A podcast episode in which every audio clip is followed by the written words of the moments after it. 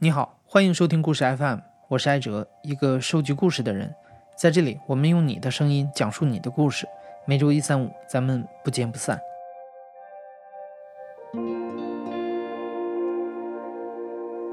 在故事 FM 的第二十三期里，我们播出了一个女孩被同学欺凌的故事。在第四十四期里，我们又播出过一个小学时被老师欺负的故事。听完这两期故事之后，我们的听众刹那花开联系了我们。他说，他小时候的不幸就是他受到了老师和同学们的双重欺凌。我叫刹那花开，我今年三十四岁，我在从事动画、插画这一类的图像工作。我现在想起来，可能我会遇到这些事情的一个最主要的原因，是因为我上学特别早，我小学。因为我是八月份出生的嘛，然后当时我提前了一年上学，还是家里托关系，觉得可能这样子对小孩智力开发比较早什么的。我从刚一上学我就觉得跟不上的感觉特别的强烈，上课听讲就集中注意力一会儿就会觉得头晕恶心想吐那种，就是完全的跟不上。然后上课回来也根本就听不懂作业留的是什么，属于是天天在学校就好像有点晕晕的过去了。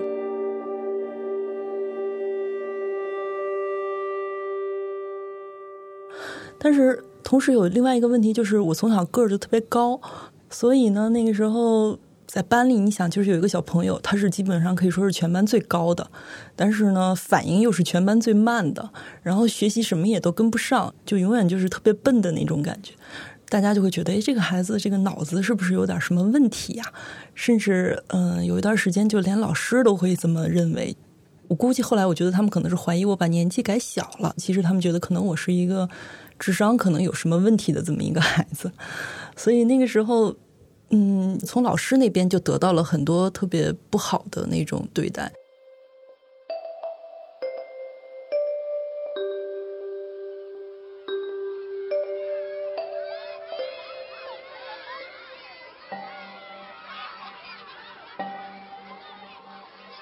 我记得很清楚的一件事情是，大概在呃小学一年级的时候。当时老师就是说，每天大家做题，如果你是错了多少道题的话，那个老师当时想了一个非常变态的方法，就是你错一道题就要拿圆珠笔在小孩的脸上画一个圆圈儿，边画那个老师就狠狠的说：“我要这次要给你画的用劲儿一点，要给你刻到你的肉里，让你洗不掉。”我当时就比较笨嘛，所以曾经就是脸上被画十几个圈，整张脸都画满了。完全是被那个圆珠笔给挑破了皮的那种，回去真的是洗不掉的那种。后来我我看了一些历史方面，我觉得这个其实就是古代那种在脸上刻字，其实是一个很重的一个刑罚。但是这个老师会对那些上小学一二年级的，其实也就是七八岁的小孩这样子。嗯，我记得大概那次，因为是当时那节课是早上的课嘛，这就意味着你可能一个上午你都要带着那个圆圈儿，我。我其实最害怕的是回到家里被大人看见，然后我怕他们因此而说我什么的，所以到家里我就那样子遮遮掩掩的，就是想试图遮住，但是其实也遮不住，因为满脸都是，然后偷偷的到那个洗手间去洗。当时记得就是打了很多香皂，把满脸都搓得很红。然后，但是因为它是那个圆珠笔画的嘛，而且画的很深，所以其实根本也洗不掉。就洗完以后脸上也还有。我记得当时是我的姥姥看见了，然后姥姥问说为什么会有这个，我就敷衍她说我说啊，就同学们之间画着玩儿，或者诸如此类的。我姥姥当时也就没有细问。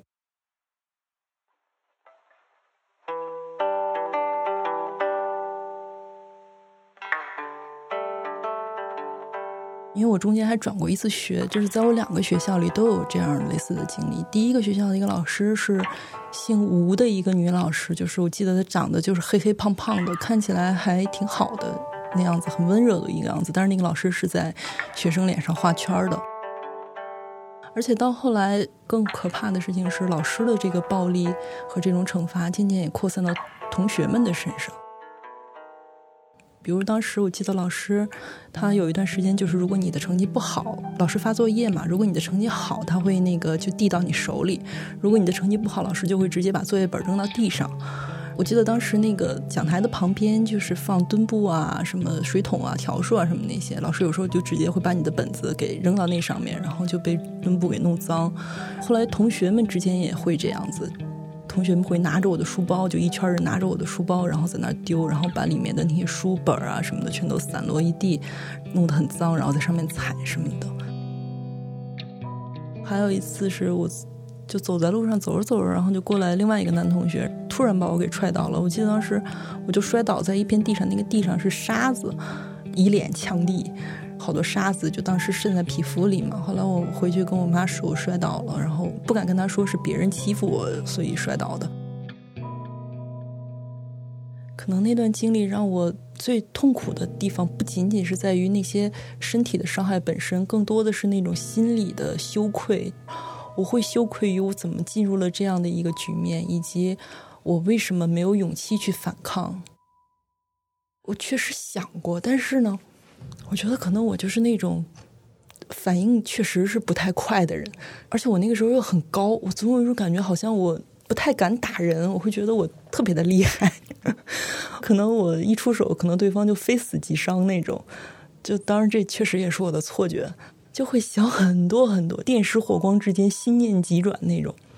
对于孩子来说，这你就失去了打架的先机了嘛？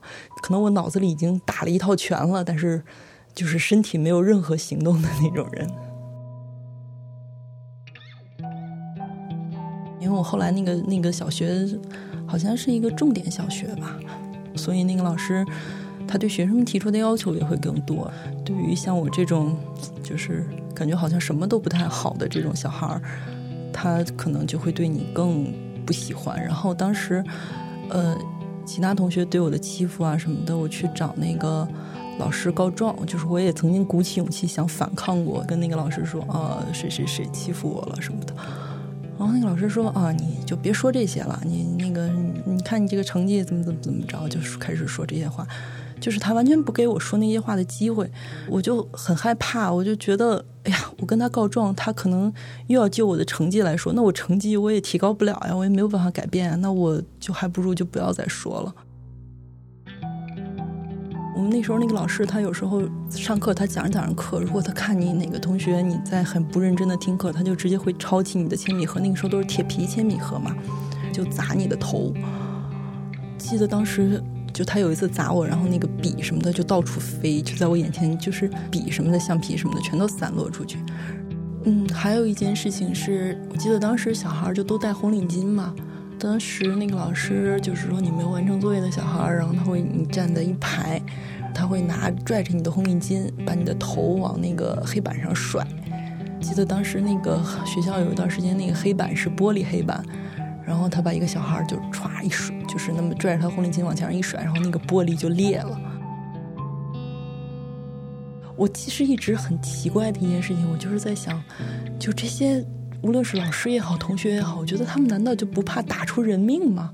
我觉得我那么小的时候，我都知道，就是这个人你是不能随便打他的，因为你可能会打死人。而且那个时候学校有时候会请那种什么，比如少年犯什么做报告，什么打架斗殴的那种的。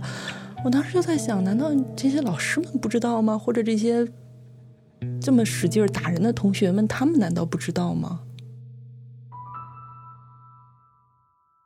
我觉得我当时后来没有抑郁，或者是没有走向绝路的一个点，就是我有一个能力，就是我特别能容易走神。当时那个老师每次。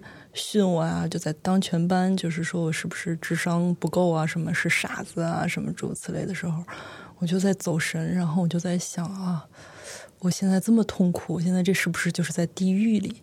地狱到底是什么样的？是是那种只有肉体的痛苦吗？但是心灵的痛苦难道就没有吗？就是如果要是地狱里他有心灵的痛苦的话，那心灵的痛苦是怎样的呢？我觉得我现在被老师这样训，对于我而言最痛苦的事情不光是。这个训斥本身，还有我怕我会让我的家人、我的父母失望。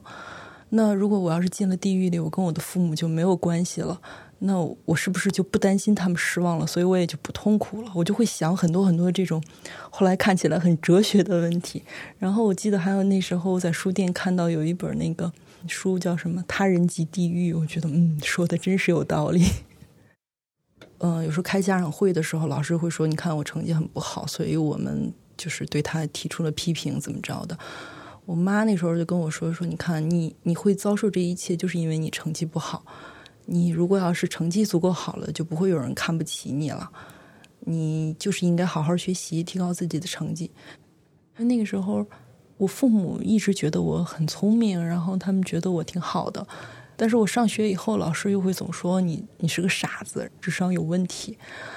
哎，所以我那时候爸我妈夸我聪明的时候，我就心里默默的想：哎，其实你们不知道，我可能是个傻子。这种否定在现在也经常会影响我。当我比如说工作上或者什么上，就是如果出现一些问题的时候，我就会觉得那种就好像又回到那种小时候那种被水淹没的感觉。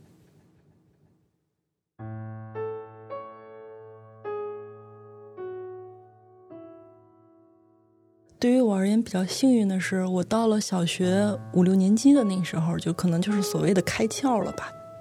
我觉得是我那个时候终于智商开始长起来点儿了，觉得以前的那些作业啊什么的就没有那么难了，考试好像尤其是数学，好像也可以轻轻松松就考到九十几分、一百分。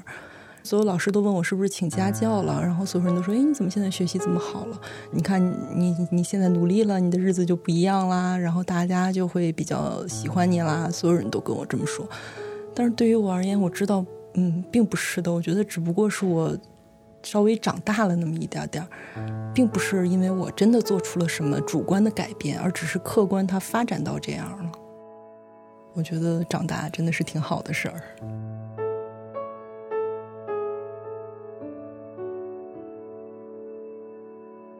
第二个就是刚才我说的拿铅笔盒打学生头的那个老师，他是姓侯的一个男老师。我当时觉得那个老师就很厉害、很凶、很有劲儿。但是后来我长大以后，我我在经过那个小学时候，我又见到了那个男老师，我发现那个男老师就个儿很矮很矮。应该也不如我高吧，我一米七多一点，那个老师可能也就一米六多，很瘦很瘦，然后那个颧骨和那个喉结都特别突出。我小时候对他的印象是他穿衬衣，然后穿那种尖头皮鞋。他有时候会因为你没有完成作业或者忘带东西，会拿那个尖头皮鞋踢小孩的肚子。然后我当时就觉得那个皮鞋特别的可怕。可是我现在在看那个人，我觉得他就是那么瘦弱的一个形象，我就。觉得好像有点跟我小时候那种很强壮的恐怖的印象有点对应不上的感觉，但是我知道那就是他。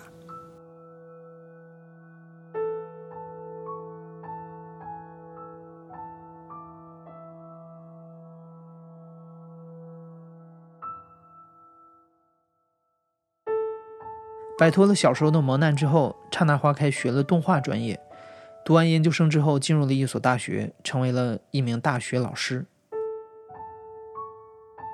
在我开始当老师以后，嗯，我觉得学生们，其实我是觉得我没有什么资格去那么的去评判学生们的，尤其是我教的专业又是艺术的专业。嗯，首先是艺术这个东西，它本身就是各式各样的，每一个人都有他自己绽放的方式，你不能要求所有人是必须要遵循一个什么标准。再次是，其实现在大学的教育里，学艺术的人他也不见得都是在将来去干艺术这件事儿。我后来有学生开餐馆啊，有的去学做甜点啊，有的去搞音乐啊，就各式各样的。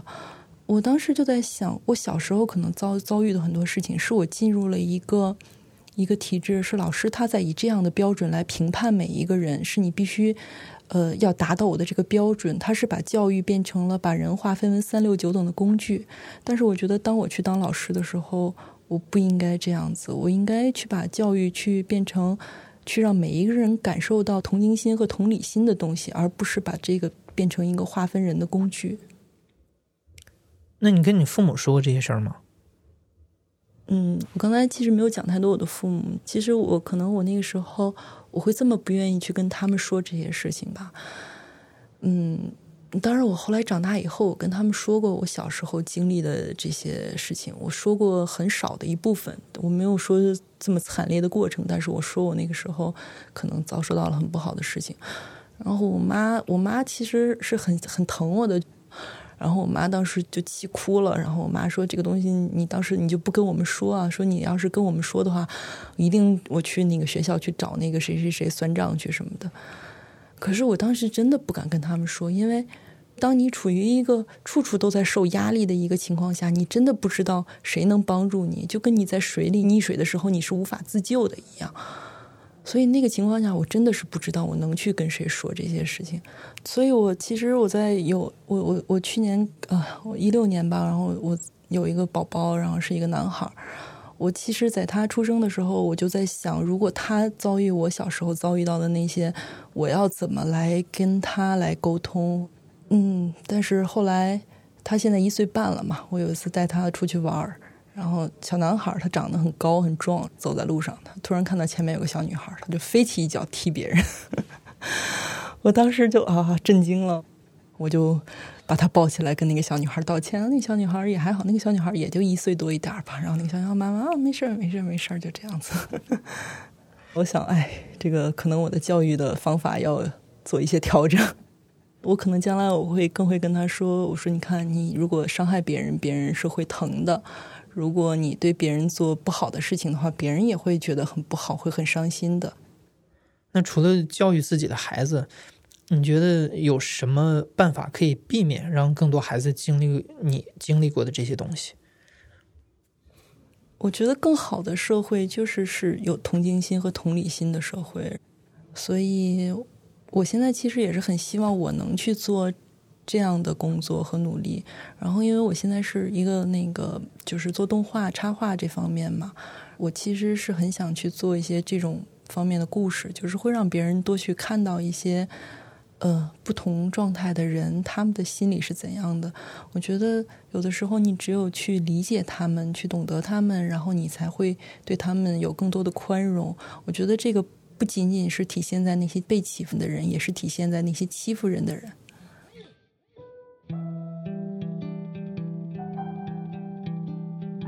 刹那花开一直想做一个关于霸凌的动画作品，但是每次想动笔的时候，他说都会陷入到情绪的漩涡中，自己的理性会被这股情绪完全摧毁。所以他现在开始等待，也许将来会有一个合作者愿意来帮助他梳理和制作这样一个作品。你现在正在收听的是亲历者自述的声音节目故事 FM，我是主播艾哲。本期节目由我制作，声音设计彭涵。感谢你的收听，咱们下期再见。